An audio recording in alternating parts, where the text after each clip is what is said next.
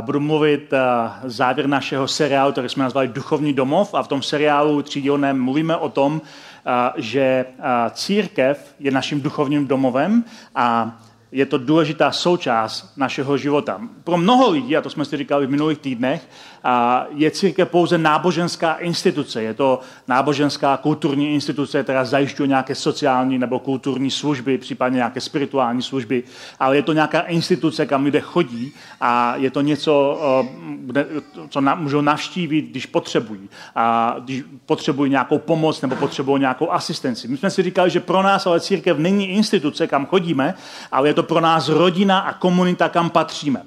To je pro nás mnohem důležitější, než to, že, uh, že uh, pro někoho je církev instituce. Pro nás je to rodina, kam patříme. Je to komunita lidí, ke které patříme, kteří mají nějaké společné zájmy nebo společné cíle a, a máme společný cíl, kam směřujeme, máme něco, co nás spojuje dohromady. A my jsme si říkali, že to, co odlišuje církev od instituce a církve, církev od rodiny nebo komunity, je naše osobní zapojení. To, jak osobně jsme v té církvi zapojeni. A v minulých týdnech jsme o tom mluvili trochu víc, mluvili jsme o přátelství a mluvili jsme o službě jako o formách zapojení. A vychází to z toho, že abychom mohli být osobně zapojení, potřebujeme být propojeni třemi konkrétními pouty, které nás spojují dohromady. A to je pouto přátelství, služby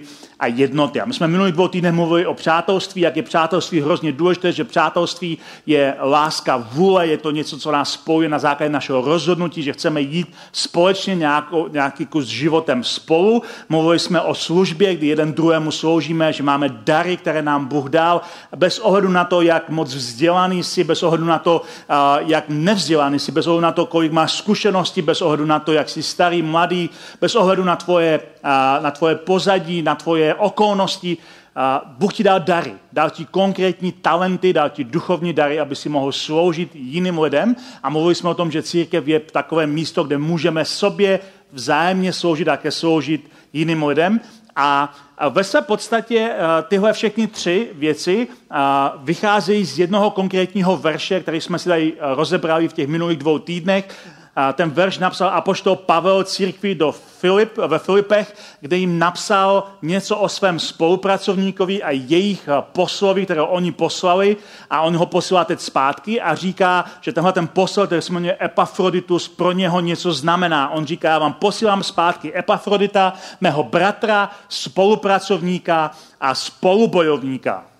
A říká, že ten, tenhle ten spolupracovník od Pavla, Epafroditus, byl tři konkrétní věci pro něj. A byl jeho, jeho bratrem, to znamená rodinou, byl jeho, při, byl jeho spolupracovníkem, to znamená, že něco společně dělali a také společně bojoval jeden za druhého a za nějaké cíle. A tak jsme si říkali, že tohle je krásný obraz toho, co církev vlastně je.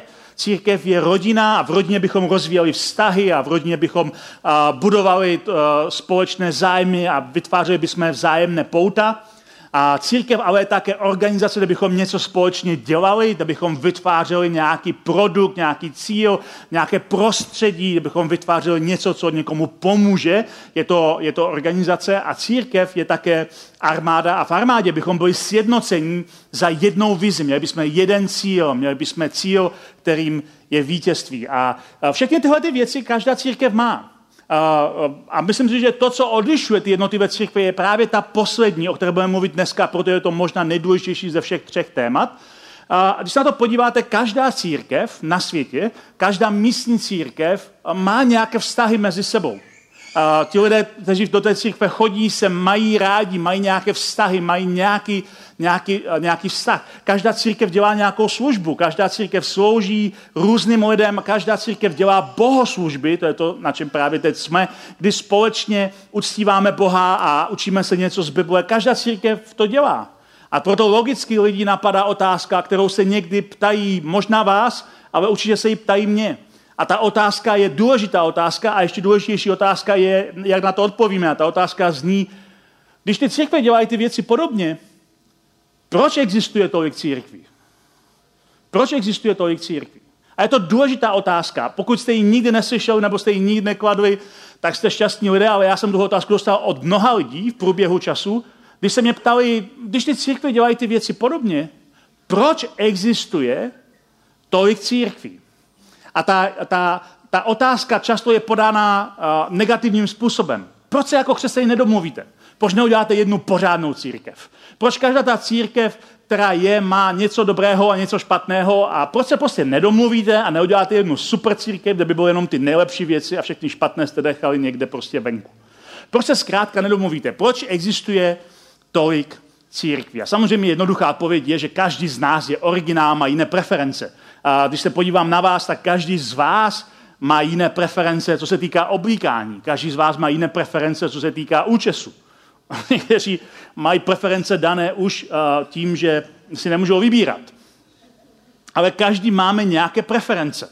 Jsme originály. Uh, a to je, to je otázka, která samozřejmě, uh, samozřejmě se dá postavit i pozitivně. Jestli jsme originály, tak potřebujeme jiné věci. Máme jiné preference a to, co nás odlišuje, jsou vnitřní niance, nastavení a důrazy. A to, co odlišuje ty jednotlivé církve, jsou vnitřní niance, nastavení a důrazy. A když se mě tuhle otázku, proč existuje tolik církví, někdo zeptá, tak já často odpovídám proti otázkou. A ta moje otázka, ta, kterou se ptám zpátky, je, byl by si šťastný, kdyby v Hradci Králové existovala jenom jedna restaurace. A nebo protože to je že jo, velké město a jedna restaurace by asi nebyla schopná postarat se o všechny. Kdyby existoval jenom jeden řetězec restaurací, že by bylo víc těch restaurací, ale všechny restaurace by vypadaly stejně a nabízely úplně stejné menu. Byl bys ty šťastný? Kdyby si zkrátka vždycky si mohl vybrat jenom ze stejného jídelního lístku v každé restauraci, do které půjdeš. A nebo kdyby si byla šťastná, kdyby v celém městě existoval jenom jeden obchod s oblečením, s jedním stylem a s jednou značkou, takže bys věděla, že cokoliv si oblékneš, tak tvoje sousedka, kamarádka a někdo v církvi, kdo bude sedět dneska vedle tebe, bude mít úplně stejné oblečení jako ty. Byla by si šťastná? S tím mídlem někteří lidé řeknou, no aspoň bych nemusel vybírat, ale s tím oblečením, milé dámy, vím, že některé z vás by s tím měli mírný problém. Protože jsme rádi, že jsme originály, že můžeme být jiní, že můžeme mít nějaké originální osobní kouzlo. Protože, když se nad tím zamyslíme, a když vezmu zpátky ten příklad z restaurace. Všechny restaurace jsou vlastně podobné. Všechny restaurace nabízejí jídlo. Všechny restaurace mají podobné, možná ne úplně stejné, ale podobné vybavení. Asi tam najdete troubu a najdete tam sporák, najdete tam nějaké nádobí, najdete tam sadu nožů. Všechny restaurace mají podobné vybavení. Všechny restaurace mají podobný personál, mají nějakého šéf kuchaře, nějaké pomocné kuchaře, nějaké číšníky. Všechny restaurace vypadají podobně. Mají podobný vnitřek. Nabízejí jídlo, používají vybavení, stejné suroviny, ale jejich kuchař, jejich recepty, jejich obsluha a jejich prostředí definuje to, jak tu restauraci vnímáme. Jak se cítíme v té restauraci. My víme, že každá restaurace nabízí podobné jídla, nevymyslíme zase tak úplně odlišné jídla, protože používáme podobné suroviny, máme podobné nástroje, ale to, co odlišuje jednotlivé restaurace, jsou ti lidé, kteří jsou v nich, kteří vytvářejí jiný originál. Ten kuchař, ten hlavní kuchař, který je ten hlavní, ten určuje, jaké to jídlo bude. A ty recepty, které používají, můžou být jiné. Ta obsluha, jak obsluhuje, může definovat, jak se cítíme v té restauraci. Se cítíme, že jsme vítanými hosty, nebo naopak obtěžujeme obsluhu. A samozřejmě prostě, jak ta restaurace vypadá. Jak je, jak je čistá, jak je uklizená, jak je navoněná. To všechno ovlivňuje, jak ji cítíme, jak ji vnímáme. Církev je na tom úplně podobně. Všechny církve dělají podobné věci. Všechny církve se modlí za lidi. Všechny církve používají Bibli, ze které kážou a vyučují. Všechny církve mají nějaký systém vztahu, všechny církve mají systém služby. Všechny církve se někde scházejí, protože konec konců slovo církev v tom originále v řeštině je eklézia a to znamená zhromáždění, kdy se lidé zhromáždí dohromady. Všechny církve se zhromažďují. Je to součást jejich přirozenosti. Ale to, co je odlišuje, jsou právě tyhle ty vnitřní niance. Mají jiné kuchaře, mají jiné recepty, mají jinou obsluhu, mají jiné prostředí. A to působí, že se tam cítíme jinak. A tomu souhrně a trochu technicky říkáme filozofie služby. Filozofie služby zahrnuje právě všechny tyhle ty jemné niance, kde se ty církve vzájemně od sebe liší. A samozřejmě pokud nějaká církev se dostane do pozice, začne říká, my jsme ta jediná pravá církev, my tomu rozumíme jako jediní správně a všichni ostatní jsou prostě špatné církve, tak se z té církve stává a nutně stane kult, sekta, a něco, čemu bychom se měli vyhnout. Ale ty jednotlivé církve nejsou konkurence. Ty jednotlivé církve se liší, protože mají jiné recepty, jiné kuchaře, jiné prostředí a jinou obsluhu. A do té filozofie služby, která souhrně označuje tenhle ten pocit, který máme, když naštívíme nějakou církev, patří jak teologické důrazy, to je takové to, tak tomu tady prostě u nás věříme, tak také praktické zvyky, tak to tady prostě u nás děláme. Tyhle ty dvě věci dohromady tvoří to jádro, jak se v té církvi cítíme. Tak tomu tady u nás věříme a tak to tady u nás děláme, dohromady vytváří společně s tou obsluhou a, a s tím prostředím ten pocit, který v církvi máme. Co bych chtěl říct, je velmi důležitá věc, že každý křesťan má stejný základ. Pokud je někdo následovníkem Ježíše Krista, což vlastně je význam slova křesťan, každý křesťan, všichni křesťané mají společný základ, kterým je nutně Ježíš sám. A pošto Pavel to píše v listu korinským, kdy jim píše té církvi do Korintu a říká jednoznačně, nikdo nemůže položit jiný základ mimo ten, který už je položen a to je Ježíš Kristus. On říká, nikdo nemůže stavět víru, křesťanskou víru, nikdo nemůže stavět a, svoji osobní křesťanskou víru na jiném základě, než je Ježíš Kristus. Kdokoliv věří všechny tyhle ty principy a hodnoty mimo, ale nevěří v Krista, mimo Krista, tak nemůže být křesťan, protože jediný opravdový základ, na kterém stojí křesťanství, je Ježíš sám. Že každý křesťan, který se hlásí ke Kristu, má stejný základ, kterým je Ježíš sám. A náš postoj ke Kristu je to, co z nás dělá křesťany. Bez ohledu na to, jestli souhlasíme v jiných věcech, jestli souhlasíme v jiných důrazech, jestli máme jiné niance a jestli máme jiné recepty. To, co sjednocuje všechny křesťany po celém světě. Bez ohledu na to, z jaké církve, z jaké denominace, z jakého hnutí jsou. To, co všechny křesťany po celém světě sjednocuje, je náš postoj ke Kristu. A Znovu Pavel v listu Římanům říká, jakým máme mít postoj ke Kristu, co vlastně definuje křesťana křesťanem. Říká, vyznáš svými ústy, že Ježíš je pán a uvěříš v srdci, že ho Bůh zkřísil z mrtvých, budeš spasen. A říká, to, co dělá z tebe křesťana, je víra, že Ježíš je živý, že vstál z mrtvých. A na tom stojí a padá celé křesťanství. A to, že ho uznáváš jako svého pána, jako svého krále, jako někoho, koho následuješ, komu se poddáváš. Když tyhle ty věci, dvě věci pro tebe platí, když ho vyznáváš jako svého pána a když věříš, že je živý, pak jsi křesťan. Bez ohledu na to, čemu věříš ohledně jiných věcí. Bez ohledu na to, čemu věříš v politických nebo teologických diskuzích. Bez ohledu na to, jaké máš názory na spoustu věcí. To, jestli jsi křesťan, je definováno právě tímhle veršem. Jestli si věříš, že Ježíš je živý a jestli ho vyznáváš jako svého pána. Ty jednotlivé církve ale samozřejmě mají nějakou, nějakou vizi nebo něco, co je pojí ten jejich zvyk, to, jak to u nás děláme, to, jak tomu u nás věříme, co je vzájemně odlišuje.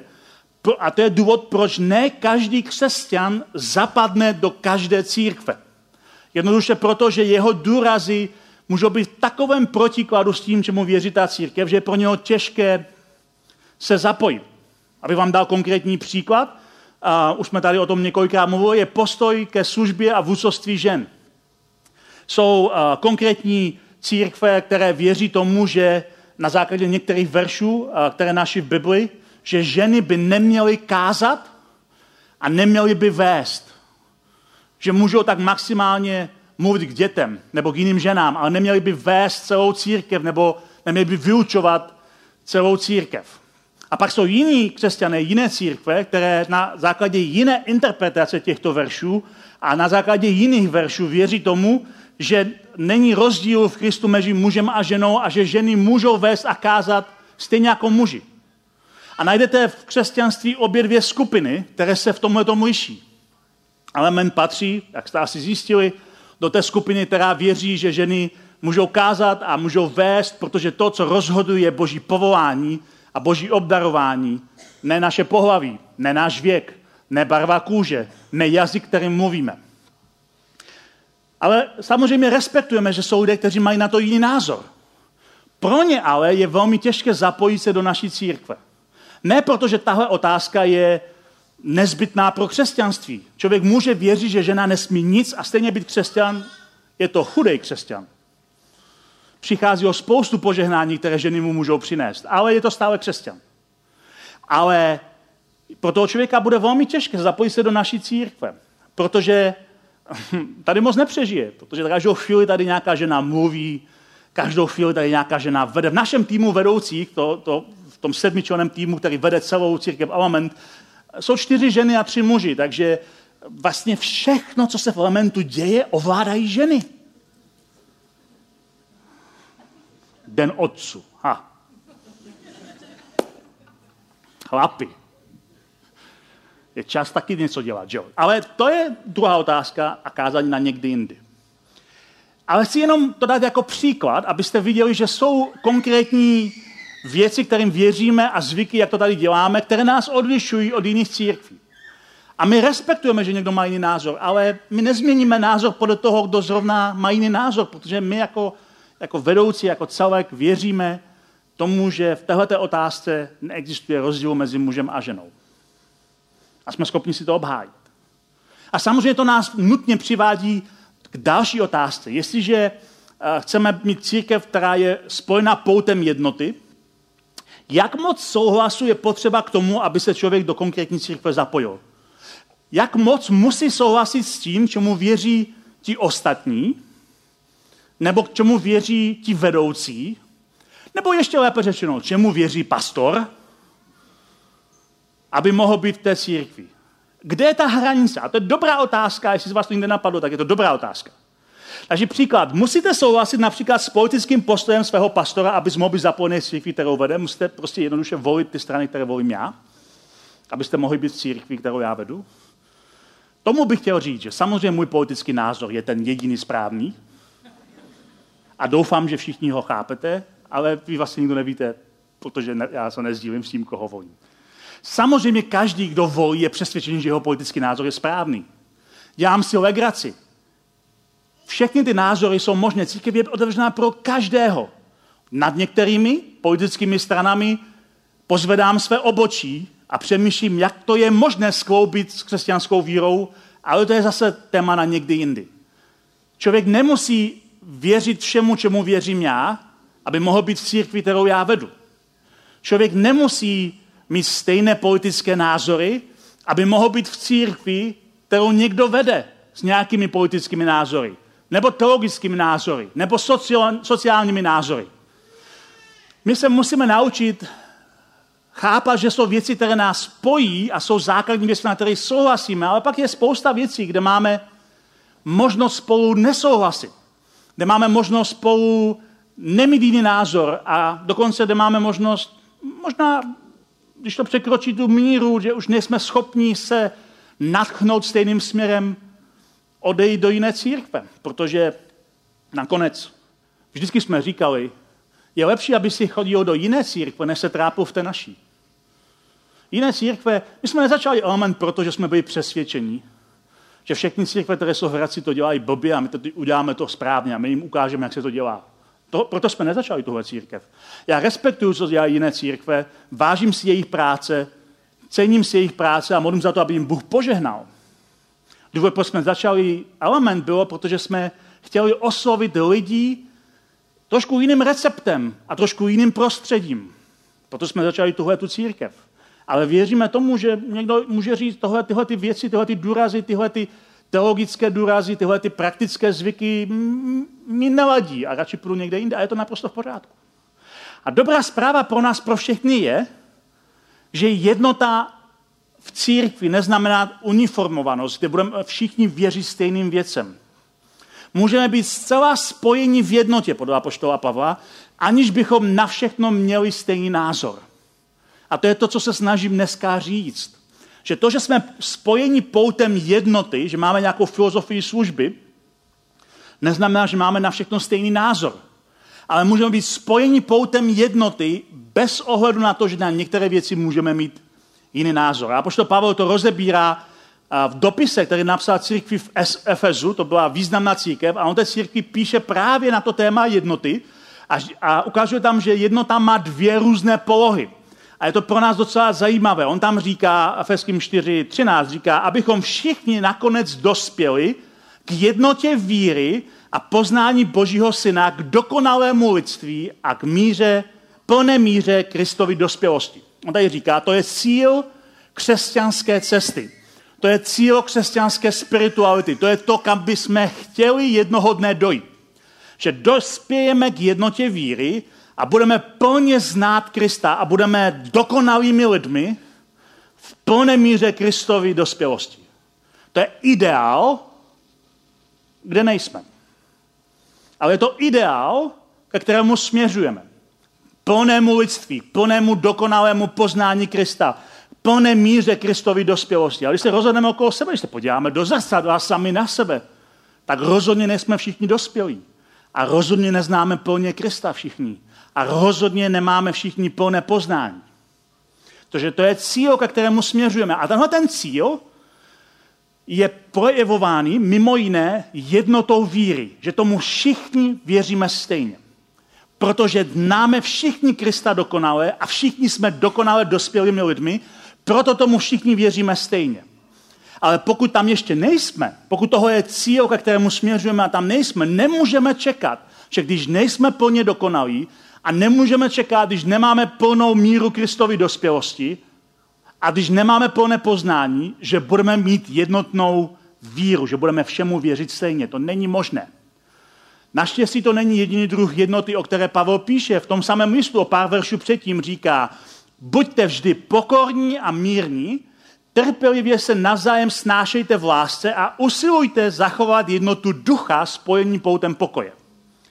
Tady Pavel v té jedné pasáži staví do kontrastu dvě jednoty.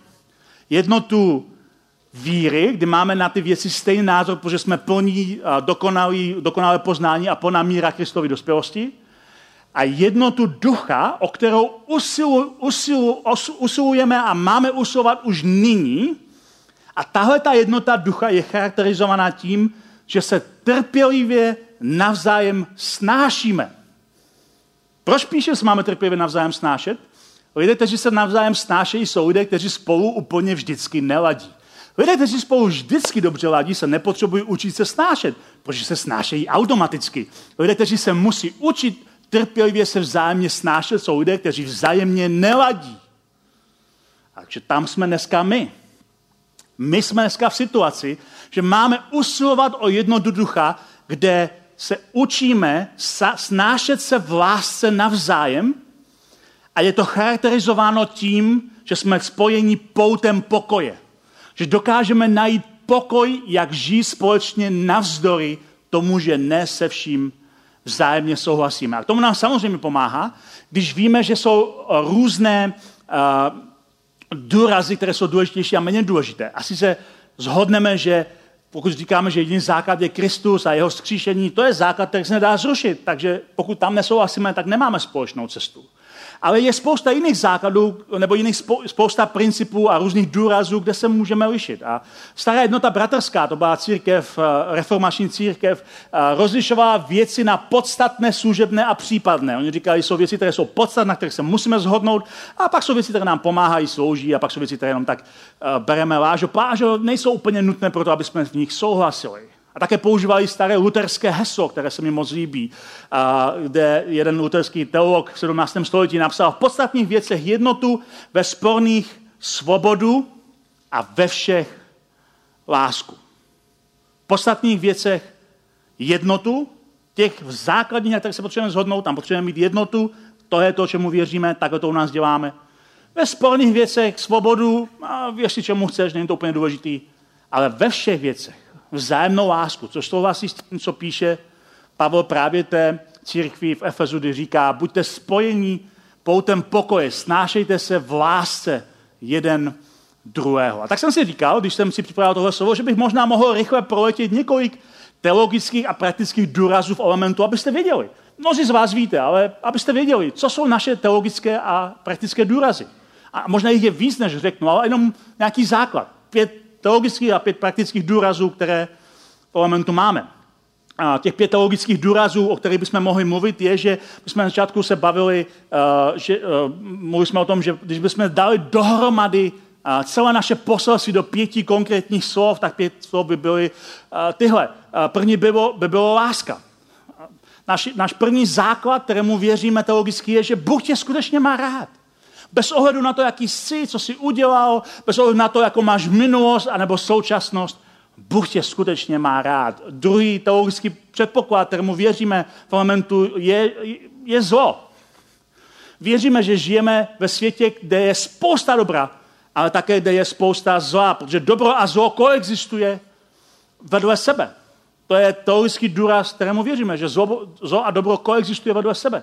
Neděláme si iluze, že všichni jsou dobří, ale neděláme si ani iluze, nežijeme v depresi, že všichni a všechno je zlé. Třetí takový důraz teologický je řešení. Věříme tomu, že náboženství chce, abys něco dodržoval, ale Ježíš chce, abys mu důvěřoval. Že to, co je součástí našeho poselství, není, aby si měl seznam pravidel, ale abys našel cestu ke Kristu a měl s ním osobní vztah. Čtvrté teologický důraz je volba. Věříme na osobní volbu, věříme na lidskou svobodu, že máš svobodu přijmout a odmítnout to, co je ti nabízeno. A když si zvolíš důvěru a přijmeš ten boží dar, staneš se božími dětmi. To je prostě pro nás základ. Nikdo tě nemůže přinutit k víře, nemůžeš zdědit víru, nemůžeš, nemůžeš víru chytnout jako bacil. Je to rozhodnutí, je to vždycky tvoje volba. A, a pátá, páté slovo, které je pro nás důležité těch teologických důrazů je naděje. Naděje není z tohohle světa a rozprostírá nad námi modré nebe smyslu, to znamená to, jak vůbec ty věci fungují a otevřené budoucnosti.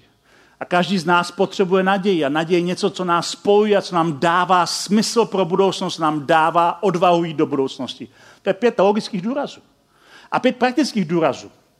Pět praktických hodnot, kterým věříme v elementu, je, že církev je jako pole, kde roste plevel a pšenice dohromady.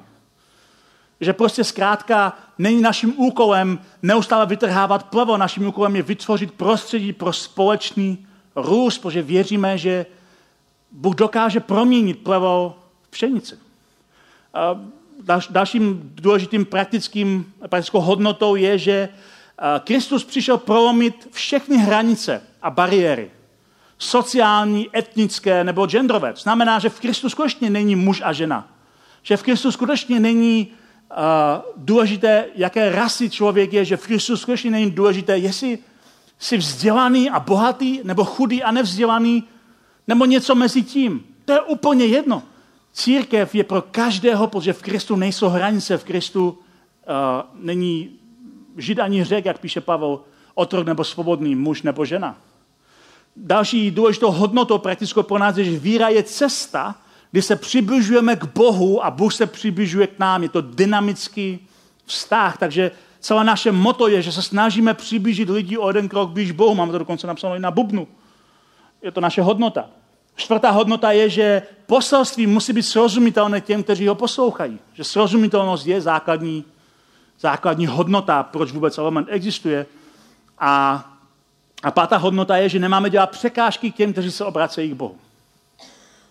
No, tohle jsou základní hodnoty, teologické a praktické hodnoty elementu. A samozřejmě možná se mohli říct, že ty hodnoty je mnohem víc a když někdo třeba chce vstoupit do církve stát se partnerem nebo členem, jak se říká v některých církvích uh, uh, elementů, tak máme pro ně takovou brožurku, kde jsou nějaké uh, vyznání víry, některé věci rozpracované trochu víc. Ale pokud nejsi partnerem církve a, a chodíš sem a říkáš si, tohle, já považuji tohle za moji církev, a chci, abych byl součástí komunity, možná je pro tebe dobrý moment, aby si popřemýšlel nad partnerstvím s elementem. Co to vlastně znamená? Jak můžeš být součástí té rodiny? A pokud by si chtěl vědět víc informací, tak přijď po zhromáždění za mnou a já se rád sebou o tom pobavím, co to vlastně znamená a proč to je důležité a čemu to vlastně slouží. Ale jednota je skutečně důležité pouto, které nás spojí dohromady.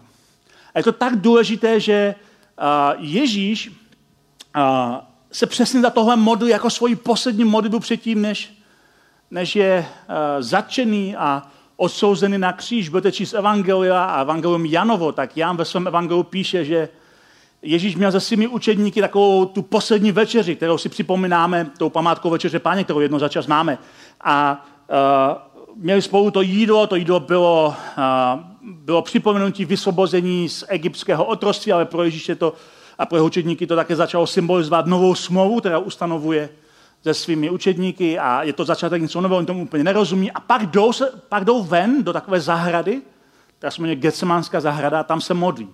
A je pozdě večer a všichni ti Ježíšovi následovníci těch 12 apoštolů, těch, těch jejich nejbližších přátel, tak všichni usnou. A Ježíš se modlí sám, tak to často bývá. A Ježíš se modlí sám a všichni usnou. A když se modlí, tak se modlí modlitbu, kterou Jan píše v tom svém evangeliu a na konci té modlitby on, on, on se modlí specificky nejenom za ty lidi, kteří jsou o kus dál, ale za nás. On se modlí za ně nejdřív a děkuje Bohu za to, že ho poslal, za to, že, uh, že je zachoval a modlí, modlí se za to, aby oni zachovali svoji víru. Modlí se za ně, protože jim důvěřuje. I když ví, že oni zrovna spí a ví, že za pár hodin, až ho zatnou, všichni utečou ze strachu o svůj vlastní život, tak jim Ježíš stejně důvěřuje, že budou mluvit poselství o něm dalším lidem. A proto se Ježíš modlí za ty, kteří teprve uvěří a uslyší poselství o něm skrze ty jeho následovníky. To znamená, modlí se za nás. A poslechněte si, co tady Ježíš říká. Neprosím jen za ně, tím si těch 12 apoštolů. Prosím i za ty, kteří ve mně uvěří skrze jejich slovo. To se týká nás. A jsou všichni jedno, jako, jako ty, Otče, ve mně a já v tobě. Ať jsou i oni jedno v nás, aby svět věřil, že si mě poslal. Dal jsem jim slávu, kterou si dal mě, aby byli jedno, jako jsme jedno. Já v nich a ty ve mně, aby byli dokonale jedno a aby svět poznal, že jsi mě poslal a že si je miloval, jako si miloval mě. Oče, chci, aby ti, jen jsi mi dal, byli se mnou tam, kde jsem já aby viděli slávu, kterou si mi dal, nebo si mě miloval před stvořením světa. Spravedlivý oče, svět tě nezná, ale já tě znám. Tihle poznali, že jsi mě poslal a já jsem jim dal poznat tvé jméno a ještě dám, aby láska, kterou si mě miloval, byla v nich a já v nich. A možná si říkáte, to je taková složitá, trochu básnická modlitba, ale Ježíš, co tahle modlitbě ukazuje, co mu leží na srdci. Co Ježíši leží na srdci v téhle modlitbě? Byly dvě konkrétní věci. Co Ježíši leží na srdci, byly dvě konkrétní věci. Aby byli ti učedníci, ti, kteří uvěří v budoucnu, to znamená my, aby byli spolu jedno, jako on je jedno s otcem. Aby byli spolu jedno. A aby láska, kterou on a otec sdílejí, byla v nich. Ježíš se modlí za tyhle dvě věci specificky. Ježíš se modlí na konci svého života specificky za dvě věci aby lidé, kteří uvěří skrz jeho následovníky, spolu byli jedno, aby byli spojeni poutem jednoty a aby sdíleli lásku. Protože láska drží jednotu pohromadě. Jestli chceme být spojeni poutem jednoty a chceme, aby církev byla naším duchovním domovem, pak láska je to, co nás spojí dohromady. A jestli mi dovolíte, tak se na závěr pomodlím a pak zaspívám ještě jednu píseň a je všechno pro dnešní den. Pane Ježíši, já ti děkuji za to, že se zmodlil už před dvěmi tisíci lety za nás dopředu. Modlil se za to, abychom mohli být jedno, abychom mohli být jedním, abychom mohli zažívat lásku, kterou ty dáváš uh, svým učedníkům, aby byla ta láska v nás, protože láska spojuje dohromady nás dává nás dohromady, spojuje nás poutem jednoty. A já ti děkuji za to, že můžeme společně někam mít, že máme nějakou vizi společnou, že máme společný cíl, že máme společné hodnoty, společné teologické důrazy, společné praktické zvyky. A já se modlím o to, aby jsme mohli naplnit tu tvoji modlitbu. Aby nade všechno, tak jak to je v tom luterském přísloví, jsme věděli, že ve všech oblastech, i v těch, kde souhlasíme, i v těch, kde spolu nesouhlasíme, aby jsme vždycky věděli, že nad to všechno je láska že jsme spojeni láskou, která skutečně nás spojí dohromady poutem jednoty. Amen.